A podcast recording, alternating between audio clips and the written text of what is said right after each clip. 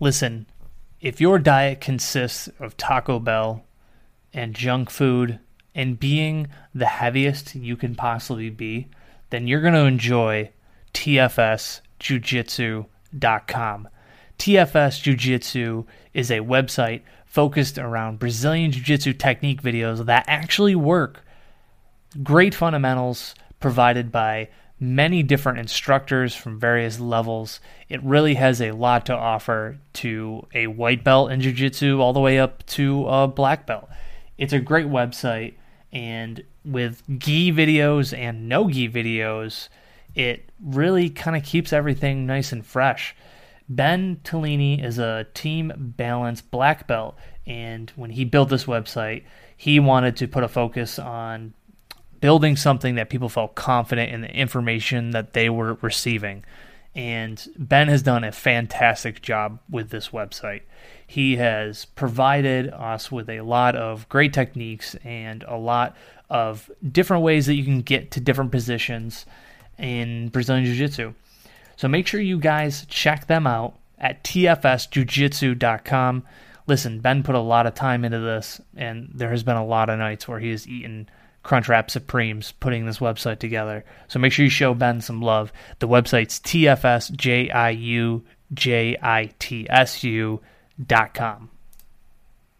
This episode of the podcast, I sat down with my friend Jeff, who I've trained with for a very long time, but I haven't had the opportunity to sit down and have a very long conversation with him. You know, sometimes at the gym, you kind of just say, Hey man, what's up? How's it going? What's going on with family life? And that's kind of where it stays, right? But I got to know Jeff a little bit more through this conversation. I got to learn a lot about his full time career, which is a chiropractor. Uh, we kind of dove into a little bit of why he got into it uh, and uh, his passion for it. And speaking of passions, we touch base on jujitsu, of course, because what would a jujitsu guest be without talking about a little bit of Brazilian jiu-jitsu? So I hope you like this podcast uh, with my friend Jeff Standish.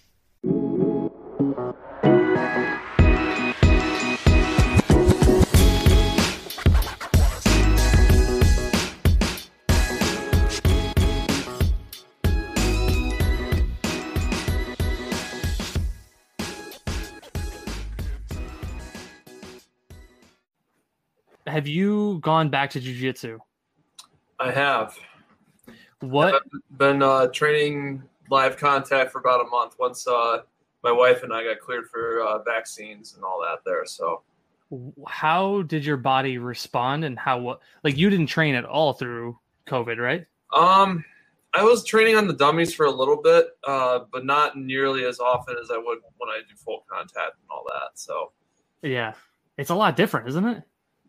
Yeah, it was like, yeah, it was good to kind of get in there and get some of the fundamentals down a little bit again. But you know, it's it's not the same without that human resistance, man. I can tell you that yeah. right now. yeah, I know, right? Isn't it interesting? I uh it was weird. I was rolling with Justin, and uh there was things I would do, and I would put myself in a bad position, and that was my reaction. And then there'd be other times where I would do something cool and I would have no idea what the hell happened. It was the weirdest roll I've ever had just now. And we, and we only grappled for, I mean, it's only half class. It's like there was like four rounds or something. Okay. My ass, was, my ass is beat, dude. I'm exhausted. Yeah. What a what a uh, game changer, huh? Yeah, I mean, uh, my cardio wasn't too bad. It's just a lot of uh, I was just really sloppy for like the first uh, week or so as far right. as like my you know a lot of my usual transitions were good and all that there but like oh there'd just be certain spots i'm like man why did i get myself here? Yeah. Yeah that's exactly what i was wrong with justin and i'm like all of a sudden i'm i put myself in an armbar. And i'm like what am i doing? What is this? This is ridiculous. It's funny because it's i i have to rethink about a lot of positions that i was in before um rather than you know pre all this, it was uh, a lot of like a lot of reaction based mm-hmm. stuff. But now I'm like, I, I have to think so much harder. yeah. Did you do anything to stay in shape during COVID? Yeah. Um, I, my mother-in-law actually uh, purchased a subscription to uh, all the Les Mills workouts. So I've been doing a lot of the uh, the high intensity interval stuff. They're they're half an hour, and but the that half hour is pretty pretty brutal. So it uh, so at least kept my cardio up a little bit. Uh, and who who was it? What was the name of Les Mills, they're a uh, fitness company out of uh, New Zealand. So they do like if you were to go to like uh, a lot of the gyms around here or whatnot, they would have like all their group classes would be based off of their system. Oh, I didn't know So, that. like they have like a like they have like a sports based conditioning or they'll have like a weight training one they'll have like yoga core uh, they even have like the old school like step classes that kind of that kind of stuff Oh, And, uh, interesting. if, And uh, what was like a normal workout for uh, you? if, uh, Ben Tellini is listening, yes, it would be considered along the jazzercise esque uh, sort of thing. Mm. you know, you know Ben right now. He's listening and he's just yelling jazzercise right now. Yeah, probably. is like what is uh what would be a normal workout for you? Um, so there's a lot of like plyometrics and stuff like that in there. Uh, so it's a lot of like uh, like AMRAP, which is like as many rounds as you possibly can do. Lots of burpees, uh, lots of uh, like jumping lunges, that kind of stuff there. So it's like, yeah, you feel fine for the first 10 to 15 seconds, and then like, oh, my legs are starting to burn, and oh, my chest is feeling heavy. So And it's just constant for thirty minutes, right? yeah, it's very constant, so you don't get a lot of downtime. So it's like full speed, and then you get like very short periods of rest. So Is it like uh did, did they do any uh Tabata rounds or anything like that? yeah, there. Oh yeah, there is Tabata in there. Uh, they vary the length. There's some that are like 20, 10, some that are 30, 15. Um, Yeah. so it just depends on which uh, workout they're doing. Interesting. Interesting. Do you Yeah. feel like that kind of kept your cardio on Yeah, track Yeah, it wasn't like as much of a brutal awakening back into the jiu-jitsu world there as soon as I uh, was uh, got, as soon as I got in there. So Yeah, man, that's that. Today is a brutal awakening. I just, I was in the shower and I'm just like, I, I could feel my body like pulsing. I'm like, oh my god, I haven't done, I haven't, I haven't felt this in so long. Yeah. Isn't uh, it? my grip nice. strength was definitely a little lower uh, than I remember being. Like my grips were being breaking a lot easier than I'm used to. So that was Mm. uh, Gotcha. no. And not, you've been training now for a month, person to person. about right? a month. Yeah, and I've been getting in there about two to three times a week, roughly. How has the training uh, changed for you? Have you uh, like changed up different paths and routes for your submissions and stuff Um, like that? Not really. I I, I kind of uh, kind of got right back into my usual training method, which I I try to work uh, guard stuff more than like top because that's where my weaker part of my game is. I think is in my guard, whereas I I feel much more comfortable with uh, the passing routes and stuff like that and, and attacking. Mm. So Right. whereas right. And you've you've competed uh, a couple times too, right? Yep. Yeah, I've uh, competed in about three IBJJF tournaments and then a few of the uh, grappling industries ones. Nice. That's cool. Do you have any plans on doing any of those like this year? I, don't would like to um, as soon as uh, something opens up close to here. Because they- I was most gonna of say I don't know if they're doing uh, anything, right?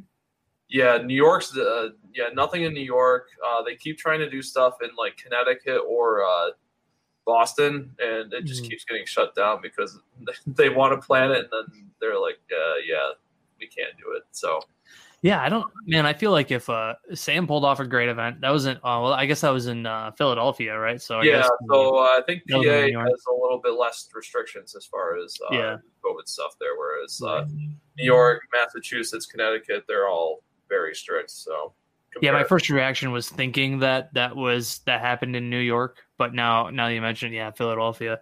Uh, but I was just about to say, if he could pull off an event in Philadelphia, then he could definitely pull off an event in Syracuse, just if New York can get their shit together. yeah, right? mhm, I mean absolutely. that's uh, wishful thinking, right? Yeah, yeah. This uh, right now, yeah, I know the closest one is um, there might be some in Philadelphia, and then there's also a couple in the summer in July. Hmm, Uh, but I don't know if uh, th- those will happen. So gotcha, gotcha. And how long you been training? I've been training jujitsu about seven years, and then I did uh, high school and college wrestling before that. So Oh, dude, that's why you're a good scrambler. yeah, you got I- wrestling in you. yeah, like I can hit I can close those spots real quick if I need to. Right, right, dude. That's not what made you uh, want to start doing jujitsu. Um, so I was uh, I was coaching wrestling at the time, uh, or, or a couple years prior, and I still loved the element of grappling and, and wrestling and all that there, but I didn't want to do it at a you know a, a super high competitive weight where that was like the only thing that I concentrated on. But uh, eventually, I got and, and when I did start jujitsu, uh, I definitely started wanting to competing again. So that, Mm. but I'm a lot more leisurely about it, as- whereas opposed to like I'm not in a competition season where I'm like constantly competing, like where some of the other athletes are are doing. Oh, gotcha. Um, What What do you think was your biggest takeaway from wrestling that you've used in jujitsu? Uh, just knowing how to apply top pressure was uh, one of the big things that it was easy to translate to. So, like knowing how to use that hip pressure, um, and then passing came very natural, uh, just because with knowing how to use top pressure in general. Right. Um, but uh, but w- with wrestling does have its negatives there. It would get me into a lot of bad spots, especially with much more experienced guys there, and I would get caught in submissions, especially guillotines, because I'm sticking my head out a lot, especially in Mm. those first six months there. hmm So I mean, it's only natural, right? I mean, that's yeah, that I mean, comes from what I've been trained to do my entire life. So yeah, right. That must be kind of a hard habit to break. Do you still catch yourself doing it sometimes? every once in a while, but I've but that was one of the reasons why I wanted to train guard like so repetitively. So it, it made forced me to to train in a more jujitsu mind frame uh, to think about what I'm doing in that regard as opposed to just wrestling. Oh, gotcha, gotcha. And when you were uh, teaching, you said you were coaching wrestling. right? Yeah, I was a volunteer coach uh, at my old high school. I, I grew up in the Rochester area, um, Oh, and so I did volunteer while I was, attempting. I'll say attempting to open a practice in Rochester, but as you see, it did not uh, not happen there. So, well, what made you come to Syracuse? Was it just a job um, actually, my wife was uh, doing a long, right around when we started dating. She was doing a dietetics internship at SU, and Oh, she wow. actually uh, got a job immediately in the Syracuse area right out of the the internship. So she. Oh. Uh, and so she stayed here long enough and so I, I came at a crossroads where we were going to she was either going to have to uh, move to the rochester area or i moved to syracuse and i found a uh, an associateship position which is basically i work underneath another chiropractor and uh, within a year and a half uh, we came to a purchase agreement and then he moved out of the area so, Oh. so it worked out very well for me So you you said a purchase. You bought out the company now. yeah i purchased the practice yep Nice, that's cool. And so you're a chiropractor then, huh? Yep. Yeah. So I've been practicing total of about 10 years roughly. Damn, dude. You know what's funny is for as long as I've known you, I've I thought you were a physical therapist. I guess it's kind of on the same lines, but I I was wrong. Realm, I would say. Yeah, I guess Um, same realm. But shame on me for being friends with you for so long and not even knowing exactly what you do. That's that's shame oh, on me. It's all good, man. No, but, uh, the main difference with chiropractic versus a physical therapist is that physical therapists are very focused on strengthening the injury and the, the area around the, an injury. Whereas chiropractors are going to be much more focused on the alignment of the skeleton and the spine uh, to help uh, to have the nervous system kind of help heal the body itself there. Whereas uh, and I'm not saying that either one path is more right than the other. Just they're just different approaches, really. Right, right. And you've been doing that for ten years, huh? Ten years, yeah. What What was the initial attraction to becoming So I actually started getting back pain when I was wrestling in high school. Uh, some, ah, some like upper and middle back pain. So bringing um, it back full circle. Yeah, yeah. Didn't know I was getting into this conversation so quickly, but but uh, yeah, I, I was about a freshman in high school, and uh, I started getting back pain. So I saw my dad's chiropractor at the time, and uh, I kind of a, light bulb kind of clicked, and because I knew I wanted to be in healthcare, but I wasn't sure which avenue yet, and that was that was all I needed was that little light bulb there, and so I, I haven't turned my back on it since. So interesting, interesting. And you did it uh, when you were in Rochester, right? Yep. Wow, that's cool. Did you so for uh, like schooling for chiropractor? What's involved in that? Do you have to like shadow somebody for a certain amount of time, or so like like a residency? You mean? Uh, oh, or yeah, I think so. Or like, how would you, uh, if somebody wanted to get into a, becoming a chiropractor, what would be the so initial start to have like classes? You know, uh, you you generally should be shadowing someone to see what they're practicing like, just so you can kind of get a, an idea of how the practice operates and that kind of thing there. But uh, I don't know. I, it's been so long since I applied to chiropractic school that you know mm. can't really remember. But right. Um, but as far as education, uh, when I was matriculating, a bachelor's degree wasn't required, but uh, as long as all the prerequisites were in place, like uh, uh general chemistry, uh, organic chemistry, biology, physics, uh, all that kind of stuff there. very science heavy. Oh yeah, yeah, that's very science heavy, and that's honestly like your first year in chiropractic school is getting all your academic stuff there so you can take your pretty much your first part of the board exams which is uh, that's all didactic uh, anatomy physiology pathology microbiology all that kind of stuff there which is pretty much the same as you know what a medical doctor would do if they're doing their part one boards oh gotcha see when i was talking to uh, jamie he's uh, a masseuse and theirs is like yeah. you have a little bit of schooling and then you have a lot of sh- job shadowing. You know, yeah. is is that also a big part of getting uh, in your- in your end in your endpoint when you're in chiropractic school? Uh, you do have to go through clinical rotations and all that. There, you have to do that for at least a year, mm. uh, where you, you have to have so many uh, adjustments per trimester uh, in order to move on to the next one and have so many uh, what are called complex cases or um, uh, there's a couple other things that you have to have in order to, to pass through. Uh, gotcha. Uh, but uh, usually by because most of your adjustments are in about the because uh, the schooling process with the school I went to, I went to New York Chiropractic in uh, Seneca Falls, and they had uh, three satellite clinics at the time, which was one in Buffalo, which is the one I went to, the one right in the, the campus in Seneca Falls, and they had one in Long Island. Uh, so I had uh, gone to the Buffalo clinic, and most of mine were in. Their, the total amount of trimesters is 10 now, and so your 8th, ninth, and 10th is all in the outpatient clinic. And uh, so the 8th and ninth are used where you rack up most of them. And then like, kind of like shadowing people, then, right?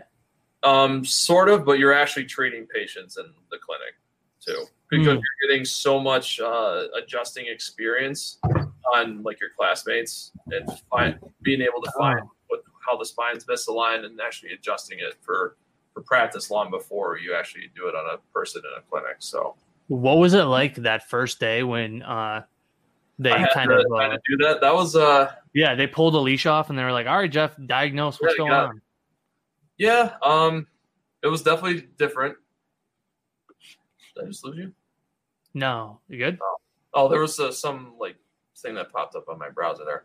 Um, yeah. Uh, so where was I? Uh, oh yeah. So the first time I actually had to adjust somebody, that was uh, yeah, it was definitely. I was very gun shy at first. Yeah.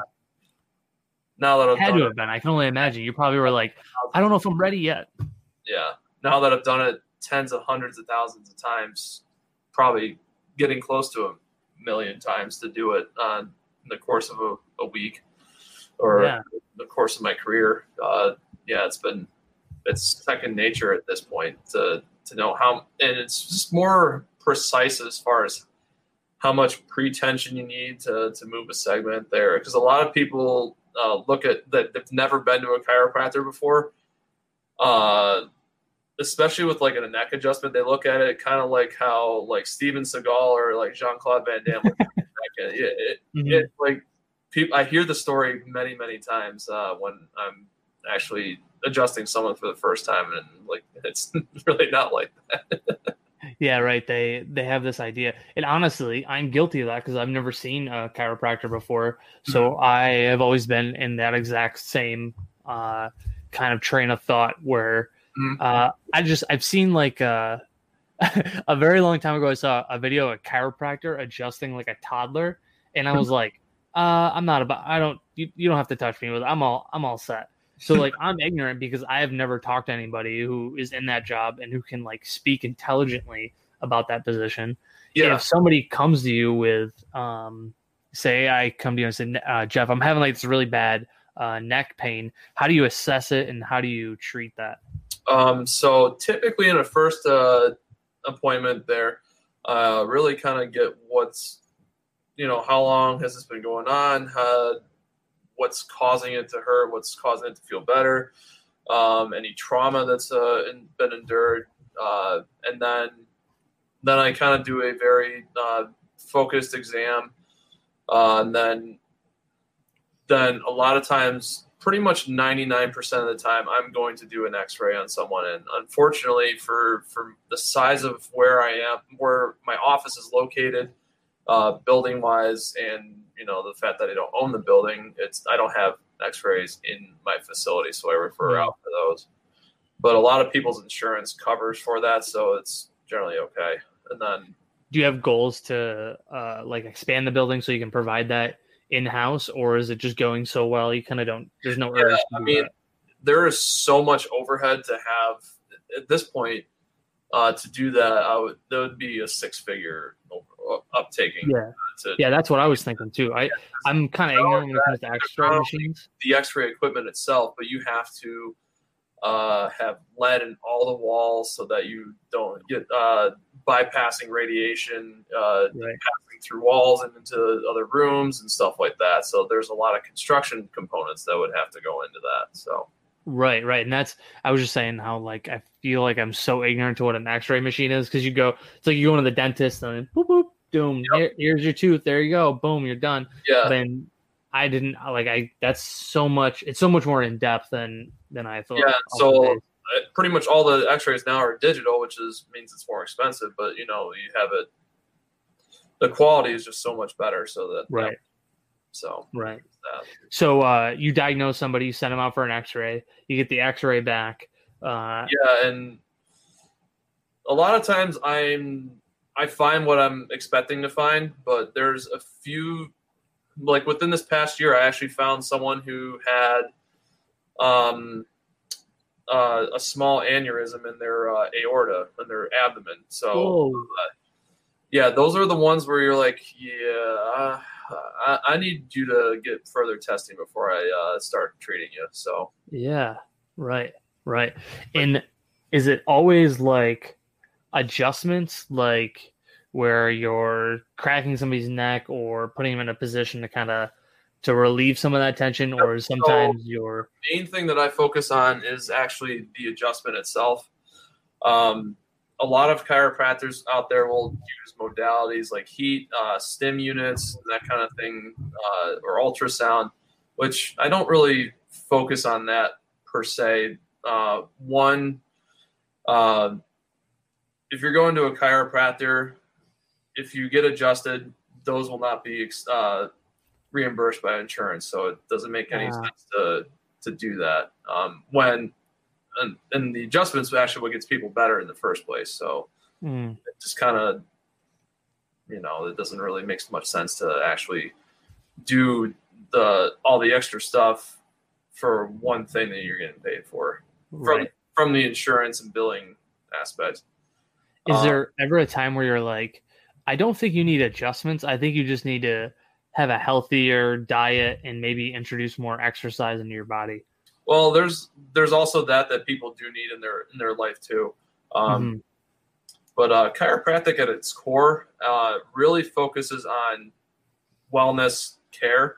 So I see I do see people that are actually not in pain that come in and get adjusted on a routine basis to keep them uh, healthy. And so there's a lot of preventative measures that are uh, that are associated with chiropractic care. That was gonna be my next question. Was if it was uh, is the, a lot of times do you see it being like a one and done? You do a couple things to my neck and back, or is it a, not at my discretion? What is that? so if it is one and done, it's not based off my decision. It's the patient. Uh, gotcha, gotcha. Um, and a lot of what I focus on as a practice is not just uh, adjusting segments and that kind of thing, which is what all chiropractors do to an extent. But what I focus on is actually doing uh, what's called uh, curve restructuring or curve uh, remodeling, whatever you want to call it. There's certain techniques that, that are out there that uh, uh, one of them is called chiropractic biophysics, where they take X-rays to focus on how the spine changes as far as curves and stuff like that. But I mean, I don't, I don't follow that to a T per se, but there is. Mm, so one of the things I am actually looking for is what their alignment of the curves are like. What's the what's the spacing in the disc look like? And so that determines uh, not just what they're going through, but also their uh, you know their age, their you know what their spine looks like on the inside. That also determines what kind of care they're going to be getting. Gotcha, gotcha. And there's uh, are these people coming to see you like week after week, or is it more month after month? Maybe it uh, varies. So I see people as often as three times a week, and then I see people as little as you know every once every six weeks. So it, wow. it really varies on the patient and what their needs are and what their and also their wants too. Because um, I will definitely say that no matter what, healthcare is always the patient's decision. Uh, I will definitely say that I'm not going to force a patient into making a decision they don't want to make but I will provide my recommendations as far as what I think is going to be best for them. So there's mm. so there is that to also to kind of take in consideration. Right. And how how many people uh, work with you at your? So I'm the only chiropractor, and then I have one office assistant, uh, kind of doing all the clerical stuff to kind of help keep the practice flowing uh, from as far as the day to day operations is concerned. Are you like booked on uh, clients? Like you are you like at max capacity? Or are you always no, I'm always accepting new patients. It's just uh, the the problem is is that I can only do so many at once, but I I'm always looking to grow for hmm. sure. Gotcha, gotcha. Would you ever consider hiring another chiropractor under your? Yeah, uh, eventually, probably closer towards uh, retirement. So, um, not not at this point though Yeah, if it if the two of you works together, great. If it's it's not broke, don't fix it, right? Yeah, I mean, at this point, it's not it's working for me. So, um, and and besides that, I'm I'm not so so busy that I would actually need another uh, chiropractor to be in there with me. Yeah, right. I gotcha. Gotcha. You You kind of you can kind of handle it up by yourself and with your assistant there. Mm-hmm. Yep. Earlier, you had said uh, it was important for somebody to shadow a chiropractor to see what their business is like yeah, and how so they handle clients. I kind of want to know what you're getting into before you actually start paying money to go to a school and actually learning about it and actually uh, uh instead of just like, oh, this looks kind of cool, and then and then it turns out not to be. Yeah. Well, I was I was gonna ask if um is some chiropractors like handle business different in a sense where they'll adjust you and then they'll also uh burn sage and get rid of the toxins out of your body, or is it always like chiropractors there to do your adjustments? They look at your spine, they look at your uh, neck. There are some chiropractors that are a little, uh, um, they're very, out there. I mean, they're, uh, I mean, in a uh, in a sense, every chiropractor is holistic because we're focusing on the entire body as a whole. Um, but yeah, and you're also not giving medications, right? Um, so our scope of practice does not allow us to prescribe medications. Uh, yeah. Uh, one of the main reasons is, uh, I mean, we don't have as much pharmacology education in that, which uh, I mean, I mean, we probably could prescribe it if we really wanted to from an education standpoint. We don't have as much as a medical doctor, but um, but the main reason is we're focusing on having the body heal itself through the nervous system. And so mm. when the spine gets out of alignment, it's altering the information that's going from the peripheral nervous system to central nervous system. Uh, so a lot of times, uh, what people don't realize is that it's actually affecting your organs and stuff like that too. So it's not just pain. Pain is, you know, very small fraction of your entire nervous system. So interesting. So you're so a spine or maybe I misinterpreted right, but like maybe like a spine and neck injury could be affecting like your lungs or your kidneys or something. Um. So, yeah. So it depends on um where in the spine the in the nervous system it's being uh, compromised. That's so cool. Typically, towards the uh, the top of the spine is going to affect stuff in the you know like the neck, the thyroid, uh, upper chest, uh, like the maybe perhaps in the mediastinum a little bit. But and as you get into the thoracic spine, it's definitely more like lungs, heart. Um, as you get lower in the thoracic spine, it starts to get into your upper GI, like stomach, intestines, and then lower GI, and then Whoa. lower GI is going to be more like. So it, you can kind of see, you know, just how the path of the, the body and how it works uh, from, you know, very vital things that are at the top, and then as it goes into like breathing or and all that there. So just think of like the very top of the nervous system is focusing on stuff that's towards the top of the body, and then the the nerves towards the bottom of the spine are focusing stuff on more of the bottom. Gotcha. That makes sense, dude. It's like it seems like chiropractor is like uh, almost like this nice mix of holistic healing and scientific yeah, ways so, of healing. As much as people want to discredit us uh, as far as uh, our education, uh, our education is actually a doctorate program, and, and so um, and so we are allowed to diagnose things. And, and a lot of uh, what we have in our uh, program, I, I, remember taking a a course on just general diagnosis, uh, which there's a lot of ominous signs that like, oh, that sounds because people tell you about stuff that is not related to their care, but it sounds like, but it's involving their health and also um, especially like autoimmune disorders uh, because they do affect the spine and the uh, the nervous system. So which uh, autoimmune disorders? Uh, lupus is a very common one. Uh, Affects the spine, huh? Wow. Yeah, because a lot of people have joint pain associated with it. Oh yeah, that makes sense. Um, also, uh, rheumatoid arthritis is considered to be autoimmune because it's basically the immune system attacking the joints, and that's what uh, causes all the joint inflammation and all that there. Oh shit. Uh, um, there's a couple other ones. Uh, I see, uh, you know, like ankylosing spondylitis, which is basically uh, it's it's kind of like an autoimmune disorder that actually tries to prematurely.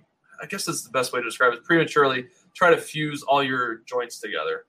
So, Whoa. so people are generally very stiff when with that type of condition. So, um, what what's like the most common condition you see? I'm sorry, what was that? What's like the most uh, common condition you see when people um, come in to see you? Back pain is obviously the most common thing that I see. Mm. Um, um, and I see, you know, neck pain, uh, sciatica, uh, headaches is actually a very common one that I see because a lot of headaches do generate from the spine. Uh, oh shit! Yes, especially oh. the neck. So, um, and even sometimes uh, most people say, "Oh, it's my migraines," and but they actually are have a, a central core at the the cervical spine. So, whoa! I didn't I didn't even think of uh, if you yeah. have a lot of headaches, maybe your spine is all whacked up. Yep, and uh, a lot of people uh, notice that with that, like sinus uh, and allergy issues uh, that they they have. Um, can be associated with that. And then kind of to connect you to, to an earlier uh, point that you talked about with a uh, chiropractor adjusting a toddler is there's a lot of issues that chiropractic care can solve with children. Um, ear infections is one of the big ones that they. Um, Whoa, shit! Ear infections. Mark uh, to kind of drive home because the C4 nerve actually does control how open and close the eustachian tube that connects your uh, your inner ear to your uh, uh, your pharynx there. And if that constricts, then obviously that fluid is going to build build up in, in, inside your ear, and then you're going to have an ear infection. So. Uh, so adjustments to the neck can actually help relax that eustachian tube and allow it to drain. So Interesting. Interesting. I didn't know that. Yeah, the uh and that's like the most common things kids get sick with, like an ear infection. ear I had like 20 ear infections when I was a kid. yeah, I, yeah. Uh, so I had the uh, very traditional route when I was a kid. Uh, I had the tubes put in my ears and all that there to allow uh, yeah. drainage and all that there. So Damn, you even had the tubes put in your ears. Damn, how old were you when they put the tubes in there? uh, I was probably about six or seven. Oh god, dude. I got how what was the procedure like? They just literally just insert it into your ear while you're Oh, awake? they they pretty much they pretty much cut the uh, the tympanic membrane. Uh, so you're you're completely uh, sedated. You're okay. knocked out. yeah, you would not be awake for this procedure. Whew. And uh, so they basically they they cut the uh, the tympanic membrane and they kind of and if there's stuff in there, they obviously suck the fluid out, and then they basically insert this uh, small circular tube that kind of like embeds into the membrane, that tympanic membrane. Then they kind of sew it back up, and so the, so there's basically a hole inside the tympanic membrane instead of just a membrane now. So it can drain properly. Drain, yeah. Damn. I say this so much, but thank God for people smarter than me. Holy shit. That's crazy. like if if it was like the population was cut in half and it was Stone Age and someone came to me with an ear problem, I'd be like, I don't know, jam Yeah. some fucking poison ivy in it. I think that'll help. like you wouldn't want me. You wouldn't want me to diagnose your your uh your injuries, you know?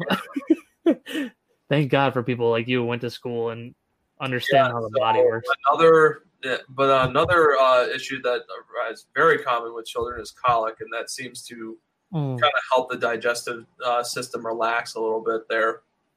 Um, so there's that too. And uh, uh, there's a couple other ones. Uh, bedwetting is another one that they uh, commonly talk about. Whoa, you can adjust a kid and fix bedwetting?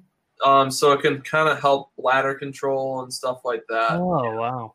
Mhm. So usually the lower back's involved with that, or the sacrum. Interesting. Yeah. Damn. You're like dropping these knowledge bombs on me. I didn't even know like that was possible. That's pretty Yeah, cool. I'm I'm reaching in the depths of my brain for for that one. This is stuff I haven't had to talk about with people in quite some time. Yeah, right. Is like a majority of your practice. On uh, uh, on citations and physiology for this, but that's pretty much the gist of it. Yeah, anybody listening right now, for sure don't take Jeff's advice if you're having the like go see a doctor. You know, like go see go see your chiropractor. Don't Jeff Jeff's here as a as an expert, but these are not medical diagnoses for you, okay? With the age of people like Google searching stuff. on this podcast here, guys. yeah, right, right. It's like the age of people googling. Like right now, my wife and I, when something happens and we get sick, we're like, oh, gotta Google it. Oh, found out. I we only have six Oh. weeks to live. yeah, that's, that's that's what happens. And every time then you then you resurrect and then you're fine again. Yeah, right, right, exactly. and uh, so you were talking about um, kids. You have two of them, right? I have two, yes. How old are they? So I have a three year old who will be four in June, Yeah, and then I have uh, one that just turned one. So right. And that was kind of an interesting thing because I I wanted to talk to you because we both had kids during like this time last year. Um, that was, you said just turned one. Yeah, just turned one. So uh, Yeah, same with Ashton. yeah, so that was uh, that was in the uh, the New York on pause phase of the pandemic. Yeah, yeah, that was when like we it was weird because like everything shut down. Brittany and I had two weeks together before Ashton was born, where everything was shut down.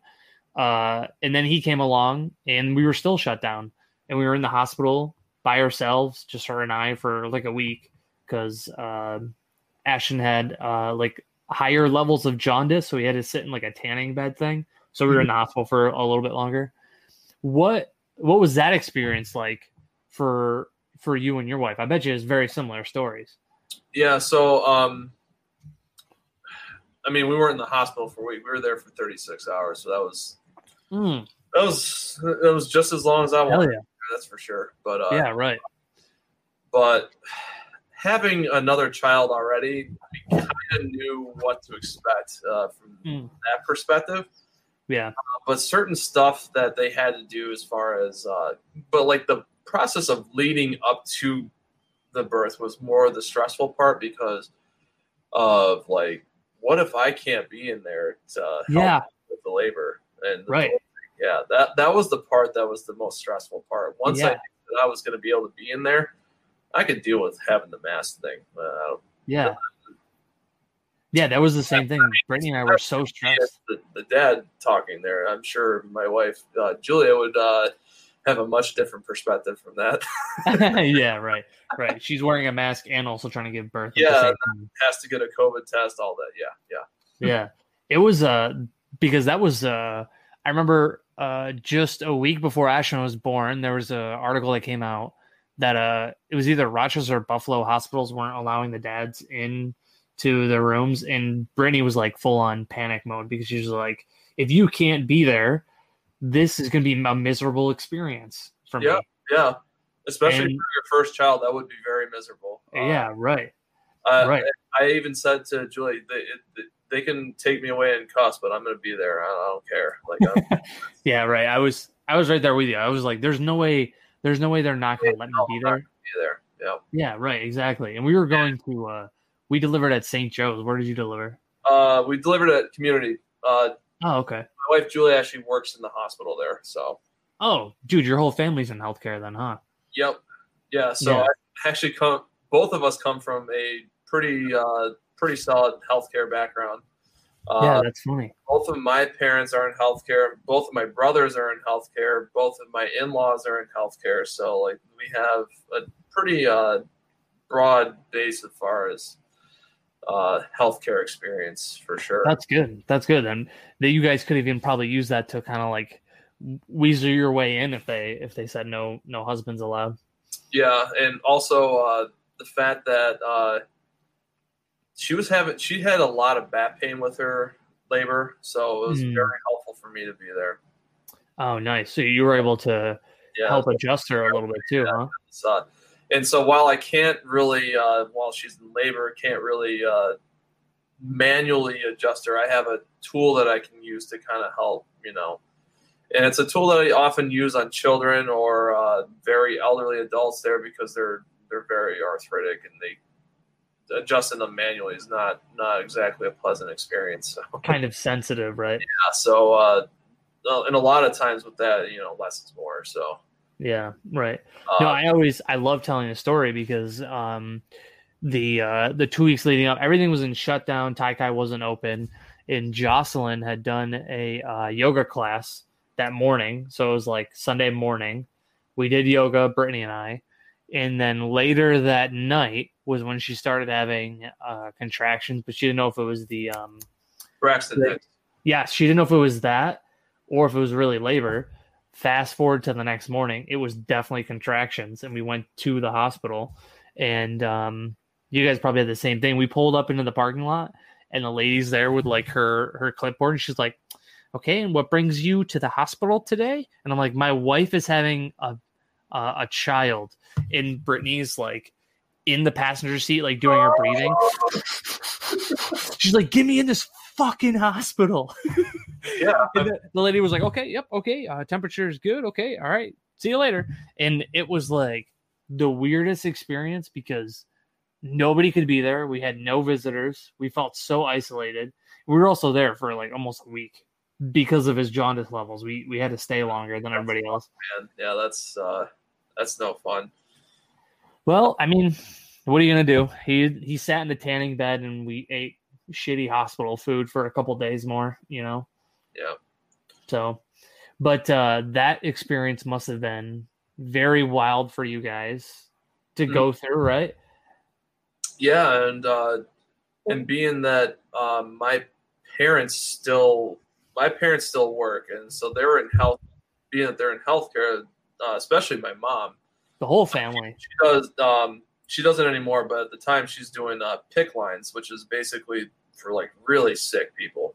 So it's an. IV that that they insert to put directly uh, into your heart. Uh, So it's very. Uh, so they use that for uh, people who have, uh, uh, in, in cases of extreme trauma or uh, cancer patients often have it, or uh, you know, people who have very bad uh, like congestive heart failure, that kind of stuff. There, they're so you're usually pretty sick if you have to have a PICC line. So she's um, the one that like puts that there. Does it go all the way in the vein? Yeah, so they put it usually. It, uh, often they will put it through the wrist, put Damn. it all the way up the arm, and then what? it ends up going into the heart. Again, I'm glad there's people smarter than me, Jeff. Jesus Christ. Jesus yeah, Christ. So, so, being that, or like uh, another one's like AIDS patients that they'll often have those. So, mm. um, so needless to say, she's around sick people. So yeah, right. Concerned, right. Uh, but you know that was the only thing that we we had in order to. And she lives in Rochester, so she had to drive from Rochester in the, yeah.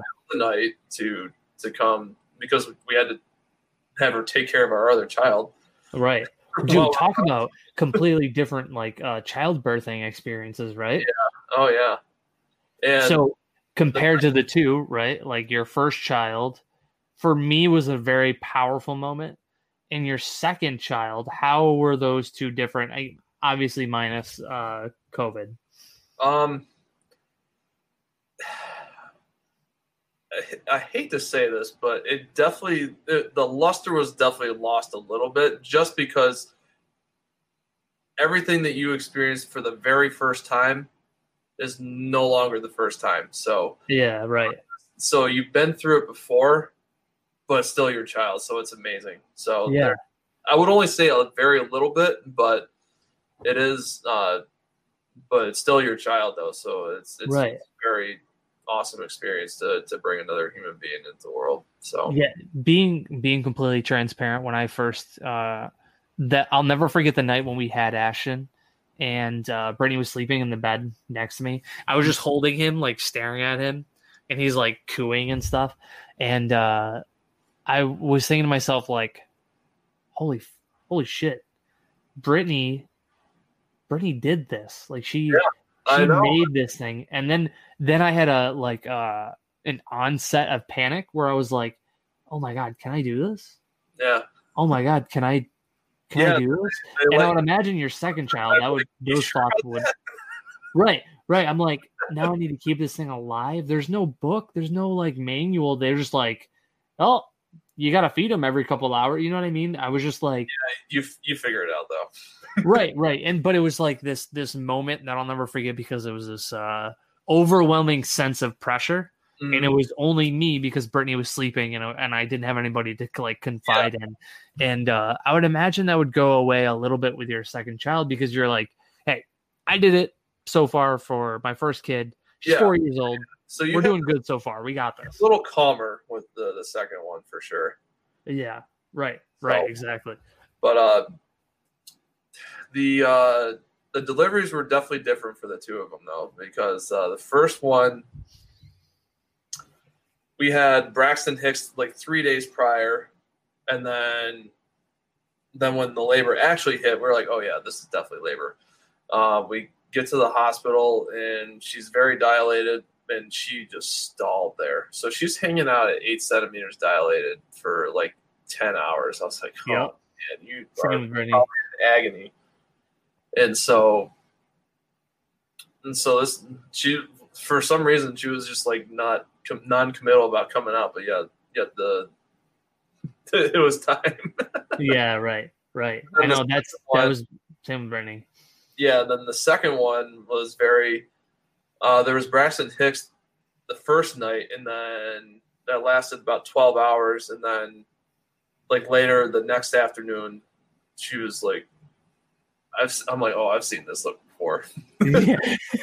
You had like uh it was like Vietnam flashbacks. Yeah, a little bit. Yeah, and then uh, she um, when we are getting to the middle of the night, uh, towards the middle of the night, uh, I remember calling my mom the first time, like, uh, I think we're, I'm pretty sure she's in labor now, and and then it's like, well, I'm gonna hold off for for right now, because I don't want you to to actually what if this is a false alarm? An hour right. like you need to get here. Uh, she just threw up, so like she's like, oh yeah, she's uh, Oh yeah. in labor. Oh, she threw up everywhere. Yeah. Oh, yeah. Yeah, that's one of the very common uh, side effects of uh, labor is nausea and vomiting. So Mm, that means that pain's pretty intense. So yeah. Right. Right. Luckily, there we got a half an hour to get our stuff together, and then we're at the hospital, and then three hours later she came out. So three hour. Dude, nice. That seems yeah, like so, that's yeah, like yeah, the second time time. definitely a little, and she was also a week and a half early from her due date, so that was a little bit different too. So Oh, really? yeah, Yeah, Brittany was uh she was three weeks early. And I think also part of the reason that we were um we were there for so long was because she was like in labor for 36 hours. It Oh, was like she Ashton was just clung to the sides of the walls and did not want to leave. He was like nice and cozy, you know. And uh, luckily, Brittany did not throw up because if I saw her throw up, then I would throw up, and then the doctor would throw up, and then there'd just be vomit all over all over the delivery room. It was yeah, not sort a episode of Family Guy, you know. exactly, exactly, dude. hundred percent, yeah, hundred percent. I'm I'm not the best when it comes to throw up Yeah, not not the best when I see that stuff. But no, I it's it was a weird experience for me because it was like it was uh, all the other times people like people in my family had babies. It was like, oh, let's go visit them in the hospital. We can go see them and give them a hug and maybe help them out, maybe bring them dinner or something. And it was just like lone Brittany and I. yeah, You know, we were just like, yeah. That's very, very not usual, right? yeah, yeah, exactly. first one, like uh, everyone came to the hospital and visited us, and like everyone dropped off food for us. But uh, I mean, the COVID version of that is like, hey, gift card to a restaurant, use it. yeah, right, right. We came home to like so many cards that was like yeah, uh, that, gift card to here, gift card here. Somebody Yeah. drop was like nice enough to drop off um, uh, some kind of plate of dinner for us and stuff like that. It was just uh, it definitely makes a a unique story that I will for sure never forget. yeah, it's, it's it's pretty unforgettable as as uh, sleep deprived as you are, right? right, right. We were like we were both very sleep deprived. I felt like I was just a zombie walking through the hospital for Yeah. that week. You know, Yeah, and, and it's weird to get like a, a few like a few hours of sleep in the hospital. You're like, huh, huh, what, what? yeah. yeah, right. You would wake up and you're like, "Where am I?" And she's like, "You only slept for an hour and a half." And you're like, "I felt like I slept for eight hours. I felt Yeah. like I was gone forever." Man, that shit's funny. No, it's just totally, totally unexpected, and uh, I'm glad both of both of our babies were were Yeah. totally healthy. Had uh had he not come early, we probably would have had the same birthdays for the kiddos. yeah, probably. What's uh, what was Ashton's birthday? Uh, four seven. Oh, the seventh. Okay, So they're two weeks apart. Yeah. Yeah, you said yeah, two weeks. That would have been funny, huh? Yeah. Small world. Yeah, we definitely we weren't expecting that. We thought um when it all shut down, we were like, cool, two weeks. We'll enjoy the time together. And then by the time the kid comes, we'll be all set. We'll be out of this lockdown thing and life will be good. And then fast forward to us like an Easter showing our family him through the window.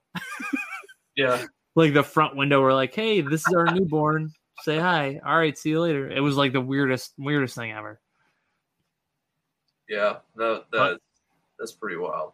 Yeah. i mean what what are you gonna do you're just gonna go with the flow you know That's yeah. That's kind of the uh, the hand we were dealt, so we had to use it, right? yeah right was there anything uh that you guys uh like really had planned from the jump and just kind of were caught off guard unprepared with stuff Um, besides trans- transitioning from one to two children, no, not really. But that's was that tough that's enough of a, a, a wrench being thrown into things there because it's not one plus one equals two. It's one plus one plus five equals two somehow. yeah right right yeah and it, i feel like as long as you're not outnumbered right as long as you're not outnumbered Yeah. You know, do do you guys think you'll have a third, or you guys think you're good? Oh hell no, we're done at two. You're you're done. You're like no more. No Everyone, uh, and it's funny is that some of my patients are like, you should go for a boy. I'm like, how about no? Yeah, I know, right? Isn't it funny, dude? My grandmother, Ashton's one year birthday. She goes, well, now it's time to have another one. I'm like, Grandma, this This kid needs all of our attention. What are we gonna do when we have a? I can't give all of my attention to two living things. Yeah, right. Like if I take my eyes off of Ashton for a minute, his finger is in the outlet. Yeah. Like he's like licking his finger, ready to put it in the outlet. I can't do that with two At kids. that age, they are. You need to watch them at all times. They're Right, It's like right. even though yeah, we have like a we have like this uh in the kitchen. We have a spot where we put uh like all his pouched food. He's Yeah. never seen it. One day, I just I let him walk around in the kitchen. He comes out in the living room. He just has one of the pouches, and he's just like giggling and laughing, like he's like trying to suck on the pouch to eat it. No, dude, give me that. What are you doing? Like he just gets into stuff. He's like a dog. the most like the like the cutest little dog ever. That's funny. Dude, this has been a lot of fun. And I'm glad we got to do a podcast together. absolutely, man, it was a lot of fun. Got to learn about being a chiropractor, got to learn what it was like for you guys having kids. Seems like it was very similar stories. And got to l- learn a little bit about your jujitsu. Yeah, absolutely. That's Anytime you want to come back, dude, you're more welcome. it's a short time there. What's that? So we covered a lot of ground in a short time there. I know. Can you believe we're just like shy of an hour and uh, we covered a lot of topics? Yeah.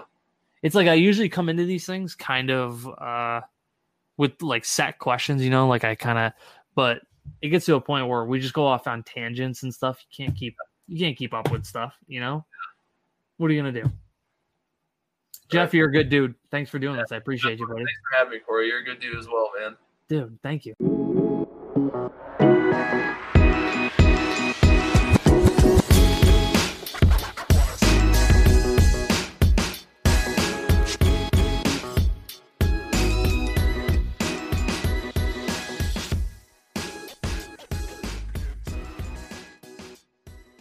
If you like this episode, make sure you review it, subscribe, follow. If you share anything from the podcast, just use the hashtag CoreyCast. And I want to say thank you so much for listening. It means a lot to me. Uh, the joy I get from putting these out is undescribable to me. The fact that I have my friends texting me, telling me how much they love that episode or they love this guest, it really means the world to me. And because of you guys, I get to do something that I love very much. So appreciate you guys very much. Love you.